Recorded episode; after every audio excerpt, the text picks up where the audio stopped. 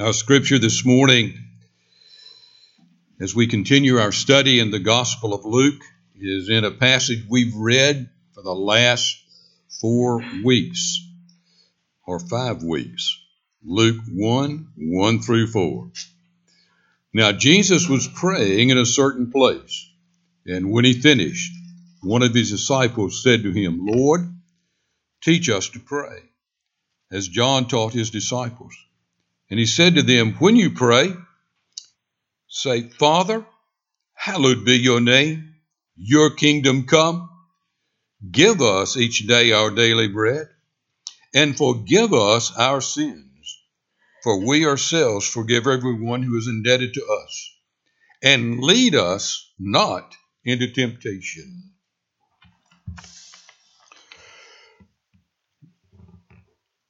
In Matthew 18, 21 to 35 can be a commentary on forgive us our sins as we forgive those who sin against us. Matthew 18 21. Then Peter came up to him and said, Lord, how often will my brother sin against me and I forgive him? As many as seven times? Jesus said to him, I do not say to you seven times but 70 times 7. Therefore, the kingdom of heaven may be compared to a king who wished to settle accounts with his servants.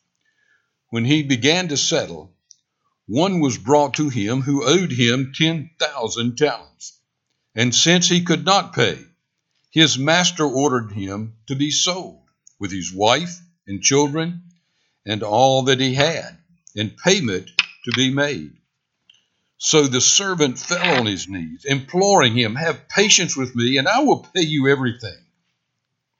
And out of pity for him, the master of that servant released him and forgave him the debt. But when that same servant went out, he found one of his fellow servants who owed him a hundred denarii. And seizing him, he began to choke him, saying, Pay what you owe. So this fellow's servant fell down and pleaded with him, Have patience with me, and I will pay you. He refused and went and put him in prison until he should pay the debt. When his fellow servants saw what had taken place, they were greatly distressed, and they went and reported to their master all that had taken place. Then his master summoned him and said to him, You wicked servant. I forgave you all that debt because you pleaded with me. And should not you have had mercy on your fellow servant as I had mercy on you? And in anger, his master delivered him to the jailers until he should pay all his debt. So also my heavenly Father will do to every one of you if you do not forgive your brother from your heart. This is the word of the Lord. From Luke 11 and Matthew 18. Children, you are dismissed to your respective classes.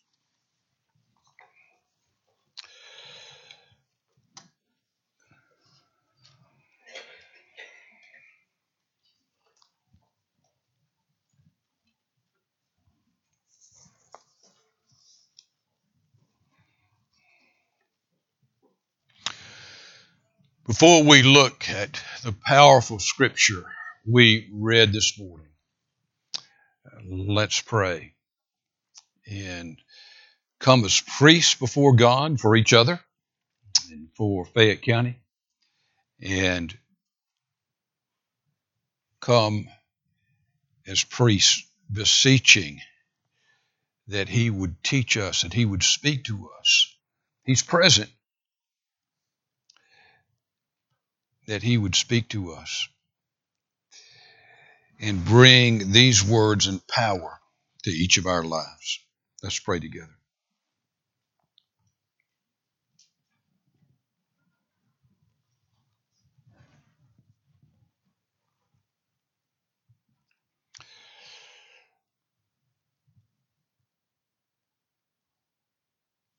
Our Father, we pray to you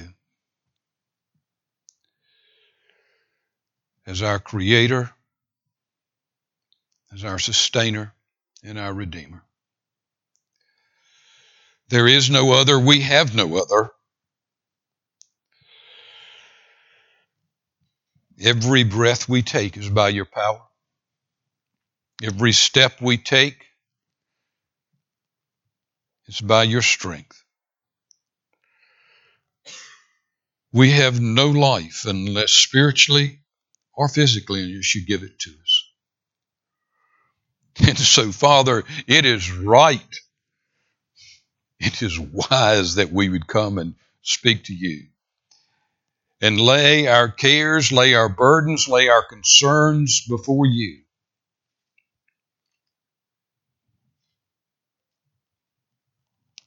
Our Father, we thank you for how you blessed Jessica Kenyon this week in the surgery that she had. We thank you for how you brought her through that surgery and how you have brought healing to her. We pray that, Father, there would be no complications and that you would use this surgery to bring about a complete healing. Father, we thank you for bringing Ann Byers through her surgery this week. Not many of us know her as she travels some distance to come here every week. But we pray that in thanksgiving for how you blessed in that surgery. And we pray that you would keep her from complications, and we pray that over the next few weeks you would bring just a complete healing to her knee. Our Father, bless her during this time and draw her, draw her to yourself. Our Father, we pray for Priscilla Turner and Janet Sartell. They're hurting. Father, unless you intervene, uh, then this, this cancer will bring an end to their lives here. We have prayed, Father, that you would heal, that you would take it away. And we know, we know that, Father, one way or the other, you will either do that. You will do that either by bringing a physical healing here, or that, Father, you will destroy that cancer as they live on with you. And then as you give them bodies anew that can never be destroyed in the resurrection. Either way, we know there will be a healing. And Father, we yearn that that healing would be here and now, for we know them and we love them. And yet, Father, we have learned to bow before you because you have been good to us all of our days. We can make no complaint. Father, we have been bathed in your grace even on our worst days. You have treated us better than we have treated you. So, as Jesus said in Gethsemane, we pray first that your will be done. We do ask, Father, that you would give Priscilla and Janet a real anticipation. Give all of us, bless all of us with an anticipation that looks forward to the place Jesus has prepared for us. Father, cause us not to become victims of the blindness of this secular world.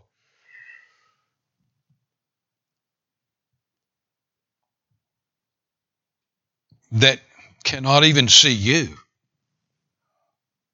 much less something beyond. Oh, Father, open their eyes to see, open our hearts to open our eyes to see, open their eyes to see that, that Father, there would be no fear, that there would be anticipation, that they would say to live as Christ, to die as gain. Take away any fear. Our Father, we pray for Jim Bennington, for Billy Griggs. We thank you for their presence this day. They've been such a blessing to this congregation. We pray that you would continue to strengthen them.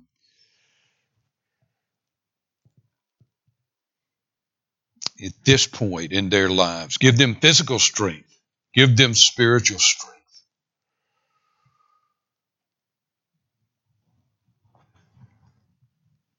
Our Father, again this morning, we pray for the farmers as we see the as we have seen the rain and now we see the, the bright sunshine, as we see the fields beginning, Father, to show forth the green that we love, the blooms of spring.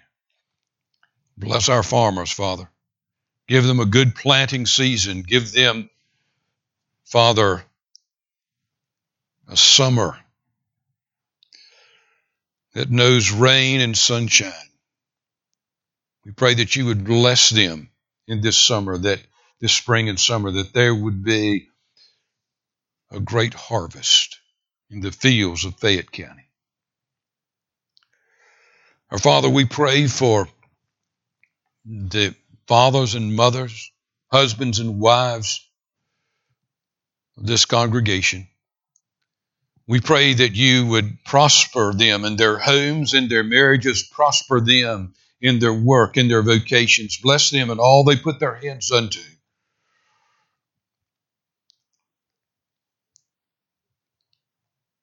And now, as we turn to your word, the words this morning, Father, are so difficult.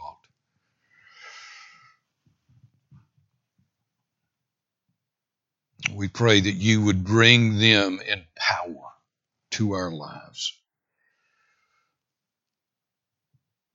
That we might be a testimony to your grace and the greatness of your grace in our lives. In Jesus' name we pray. Amen.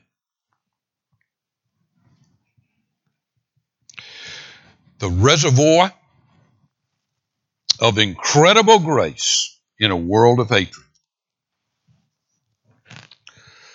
There's a notion in our culture that the Christian life is for weak people. It's a crush, a crutch for people who can't stand on their own in, in this tough world. In their thinking, the church is mostly made up of compliant folks, easy folks. It's not made up of linebackers and CEOs, brokers, climbers, fighters. I don't know where they got that idea. It's certainly not from Jesus. Jesus demands that his people do what they really can't. He demands what the world would call the impossible. He calls us to do what we don't want to do. He calls us to live against the grain of that sin nature with which we were born. Years ago, I knew a high school student who became a Christian. He was not the Christian type. He had lived out on the wild side. And so his teammates on the football team and others were having a field day with him. They thought it was ridiculous that uh, this man was changing before their eyes, that he went to church. They thought he would cave after a while. It certainly wouldn't last. One day he was attending a Bible study after practice, and so he was carrying his Bible as he left the dressing room. One of the players laughed and said to his friends, Only girls and sissies carry Bibles. Enough was enough. The young Christian turned and he slammed that Bible into the gut of his teammate. And he said, You think it's easy carrying this book? You try doing it a while. And he walked away. You see, it's easier to live the life of the world than it is to live a Christian life. So much of what Christ calls me to do is against this, this nature, this fight goes on within me. If I go live out of the world, I just do what my sinful nature wants to do. You know, tomorrow morning, you'll walk out into the world, back out to your work, back out to our work, back out to where we live every day. And if our theology is right, if we really understand this, we'll walk out. We may not have the Bible in our hand, but we'll walk out with Jesus. Have you ever felt like sometime you're going somewhere and you say, "Really, I, I don't, I don't want to carry my Bible." I felt that. And sometimes it, it's right to leave that Bible. We don't wear it like a badge. But every time we go out, we go out with the Holy Spirit of the living God in our lives, and He's the author of Scripture. Every time we go out, we go out with the name of Jesus Christ. I can promise you,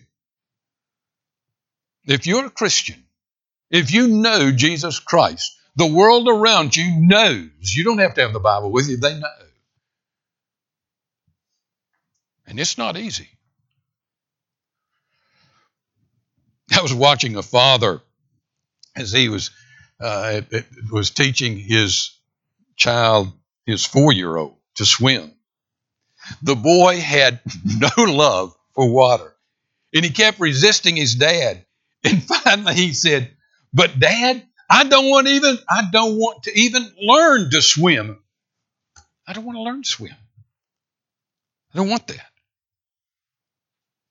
When I read this passage, and Jesus talks about forgiveness. My nature says, Jesus, I'm sorry. I don't want to learn to forgive. I'm like Michelangelo, who was at odds with a cardinal in the church. He hated him. So when Michelangelo was painting the disciples, you know what he did? He got to Judas and he painted the cardinal's face. You know, that's what we do. Peter made a noble effort to keep the desires of his old nature and still do what Jesus called him to do. Jesus, how many times should I forgive? Seven. The reason he chose seven was the rabbis in the Old Testament taught that they should forgive three times. Well, he doubled that and added one. Seven times. Certainly that was enough. If if Jesus had said, Yes, Peter, that's a good thing, Peter would have said after the seventh time, I can get that turkey. He could have done what Jesus required and held on to his old nature. But I'm sorry. Jesus says, No, that won't work. Jesus said 70 times 7, Peter. That's 490 times. But Jesus was not counting. He wasn't saying, count. This is what Tyler we were talking about the other day, the taking the Bible literally. He wasn't saying 490 times. He was saying you forgive and you keep on forgiving. Now, if you pass over that and say, well, that's profound, or that's nice, or that's a good thing, you just don't understand. It's impossible to forgive like that. Have you ever forgiven somebody 490 times? There was a time when in my life when I came face to face with what Jesus was really saying. And I had to say, I had to look at him and say, I can't do that. I loved vengeance. I loved payback. I love letting others know when someone had wronged me.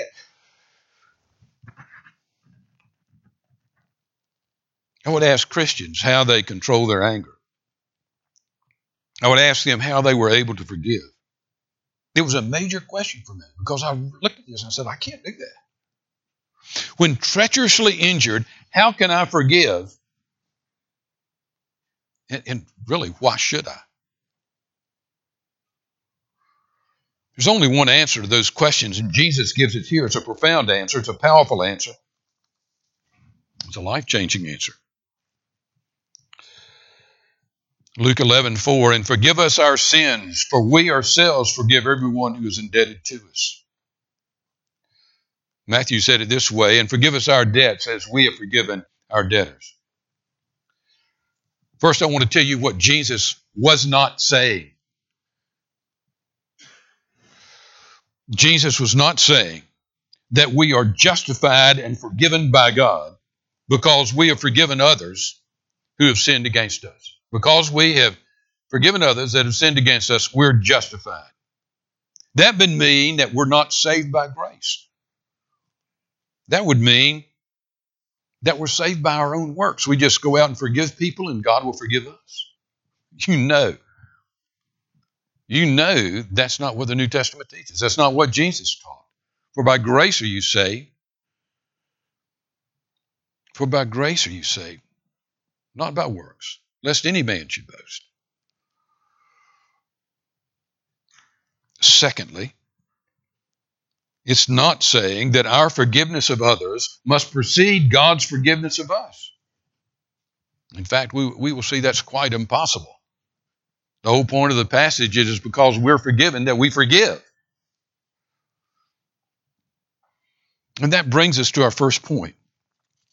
Don't make forgiveness easier or harder than it really is. Don't make it something that it's not. Look at verse 23. Therefore, in, in Matthew 18, therefore the kingdom of heaven is like a king who wanted to settle accounts with his servants. As he began the settlement, a man who owed him 10,000 talents was brought to him. Since he was not able to pay, the master ordered that he and his wife and his children and all that he had be sold to repay the debt. The servant fell on his knees before him. Be patient with me, beg, and I'll pay back everything. The servant's master took pity on him, canceled the debt, and let him go. What happened here? The king called in the loans. He ordered payment. The man could not pay. And the king forgave him his debt. He just didn't give him more time to pay, he forgave it, he canceled it. Jesus meant for this to be a picture of forgiveness. of his forgiveness of us. But let's say what did not happen.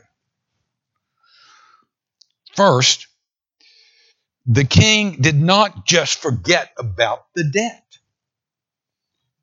He called the man in. He called for the enormous debt to be paid. He had not forgotten that the man owed him a large sum of money. Sometimes we forget, we substitute forgetting for forgiving. We substitute that.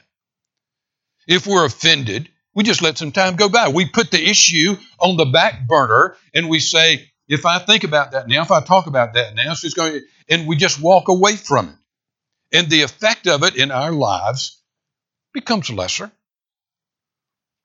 And we think we've forgiven. That's not forgiveness. That's trying to put it on the back burner. That's trying to forget it. Later, someone calls the issue to mind, and we remember it and we discover the anger's still there. The lack of forgiveness is still there.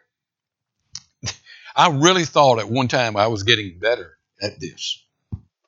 And then I read a book about the biblical view of forgiveness. And it made this issue, it said forgiveness is not forgetting. It's not putting on a back burner. And I had to go stand in the mirror and say, oh, shoot. I still don't get it.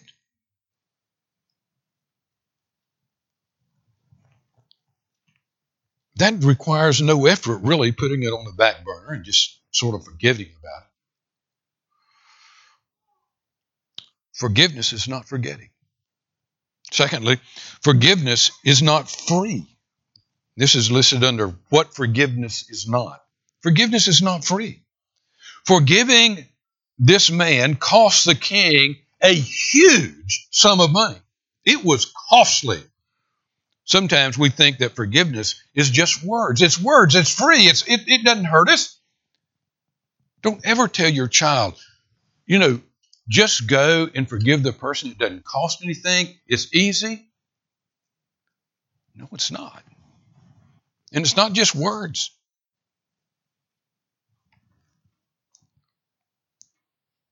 In forgiveness, we give up all rights to judgment. We give up all rights to talking about the matter. We give all up all rights to holding a grudge, to vengeance. We can't play the part of a righteous victim. It means we give up our anger. It means we give up our hate. Forgiveness is not forgetting. Forgiveness is not free or cheap. Forgiveness is not condoning. The king was not condoning the borrowing of money and not paying it back.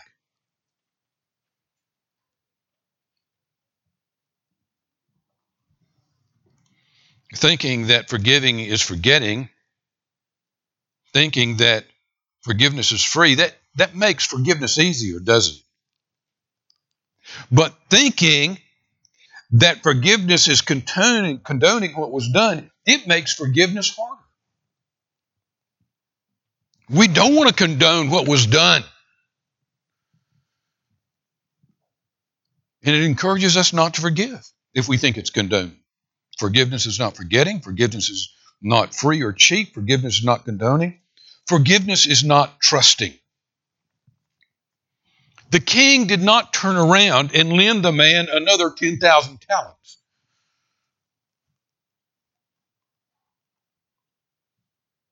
What is it our children say when they have broken our rules and we've come down on them for what they've done? What do they say when we put restrictions then upon their activities? I love this. Mom, Dad, you don't trust me. You don't trust me.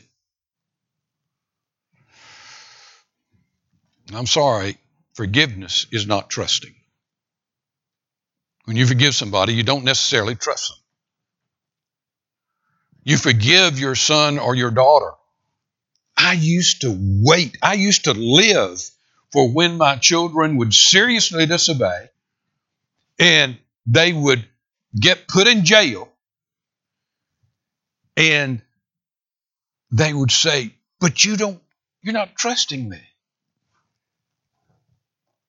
And I would say, You are so right. You are mighty right. I don't trust you. And I shouldn't trust you. God has instructed me not to trust you. Forgiveness is given, trust is earned. You go earn it.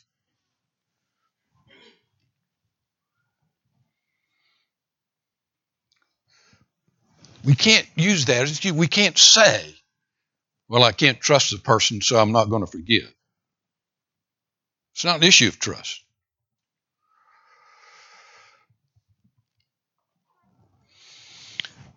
Don't make forgiveness easier than it is. Don't make it harder than it is. Forgiveness is not forgetting. Forgiveness is not free or cheap. Forgiveness is not condoning. Forgiveness is not trusting. There's so much more we could say at this point. Forgiveness does not mean, this thing of, of being a forgiving people does not mean that Christians can't be policemen or soldiers. Somehow, when, when a Christian takes a position of nonviolence and saying, I, I can't be a soldier, I can't be a policeman because Christ doesn't want me to do that. That's not noble, folks. That's not even close to being biblical. The Bible teaches that the righteous ruler must protect his people. The Bible teaches there's such a thing as a just war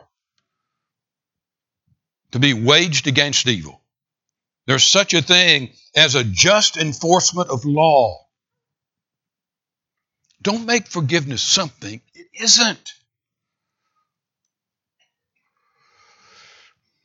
Secondly,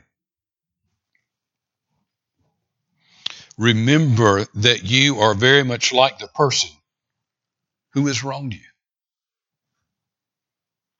Verse 28. But when the servant went out and found out one of his fellow servants who owed him a hundred denarii, he grabbed him and began to choke him. Pay back what you owe me, he demanded. His servant fell to his knees and begged him, Be patient with me and I'll pay you back. But he refused. Instead, he went off and had the man thrown into prison until he could pay the debt. We want to scream, Man, are you blind? Are you crazy? That man was in the same, you just came from the exact same situation.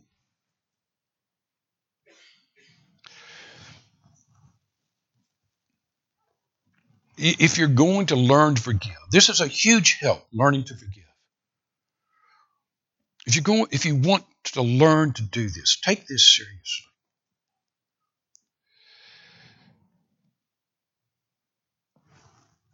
The person that has wronged you, most of the time, you're going to be guilty of the same thing in some form or other. Try this. The next time you criticize somebody for something, I mean this, just try it. Try it this week. None of us can go a week, probably not even a day, without criticizing someone. So the next time you criticize, sit down and say, I'm going to do what John said. It's scripture that tells you to do this, really. Sit down and write down the criticism. Write down the person's name that you're criticizing and write down what the criticism is. And then put it on the refrigerator. Put it somewhere where you can see it. Put it on the nightstand beside your bed, somewhere where you will see it. Then, when you do exactly the same thing or something like it, go back and read it. And write down, I did this also. Listen to Romans 2 1. It's on your scripture sheet. Look at it. Therefore, you have no excuse, O man. He's speaking to everyone here. You have no excuse, O man, every one of you who judges. For in the pass, for in passing judgment on another, you condemn yourself, because you, the judge, practice the very same things. I get so mad in traffic when someone pulls out in front of me.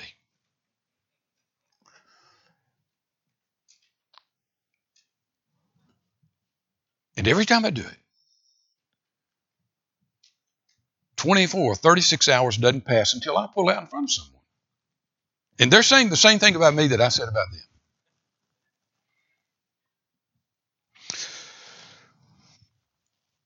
Don't make forgiveness something that it's not. Remember that you are very much like the person who has wronged you. Thirdly, remember that you have been forgiven far more than you will ever forgive.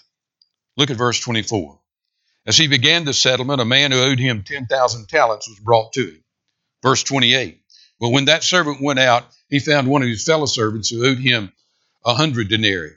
Do you know what 10,000 talents is? 10,000 talents is equal to $20 million. That was more money than could have been imagined in that day. It was more money than the combined earning of several countries. It was an amount of debt no one could pay. This, this parable has amazing parallels to God's forgiveness. It was a debt no one can pay. It was what Jesus meant when he said 70 times 7. The man had been given been forgiven more than he could calculate. Now go to the servant. The servant whose debt had been forgiven was owed 100 denarii. That was nothing compared to 10,000 talents. 10,000 talents were more than 30 million denarii. So the man who had been forgiven of 30 million denarii would not forgive the debt of a man who owed him 100 denarii.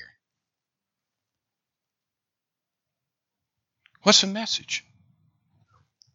Jesus, who tells us to forgive, has forgiven us an infinite amount compared to the little that has been committed against us. Don't make forgiveness easier or harder than it really is. Don't make it something it's not.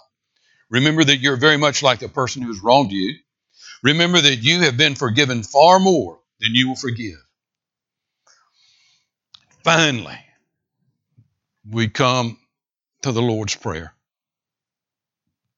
I want you to see finally the reservoir of incredible grace created in us by His forgiveness. There's a pool, there's a lake, there's a reservoir of incredible grace inside of us. There's an inextricable relationship between God's forgiveness of us and our forgiveness of others. First, that's what you've got to know about this. There's an, there's an inextricable relationship between God's forgiveness of us and our forgiveness of others.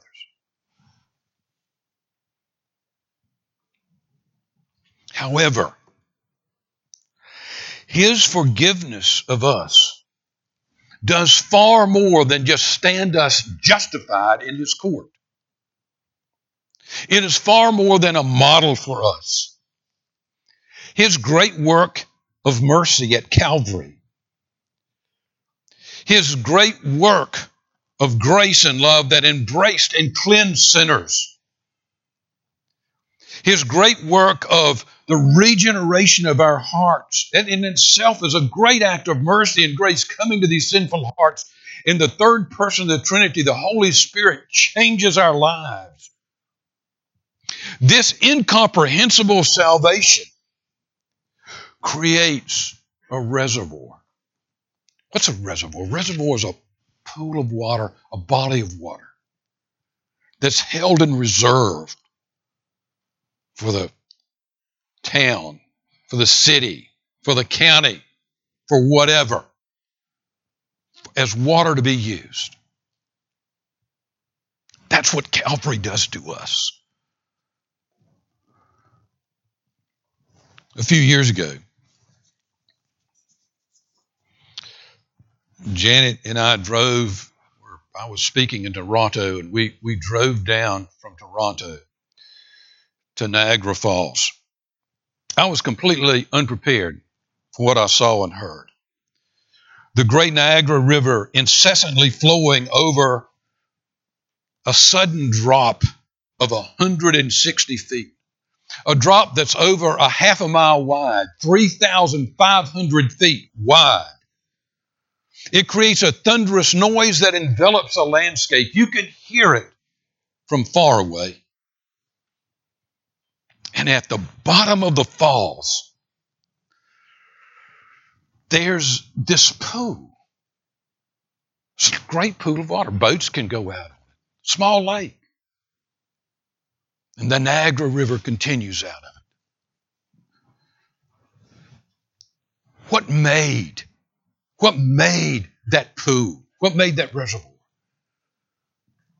The sheer, massive force of that water coming over the falls, hitting the earth, hitting that rock, hitting that ground. It made the pool.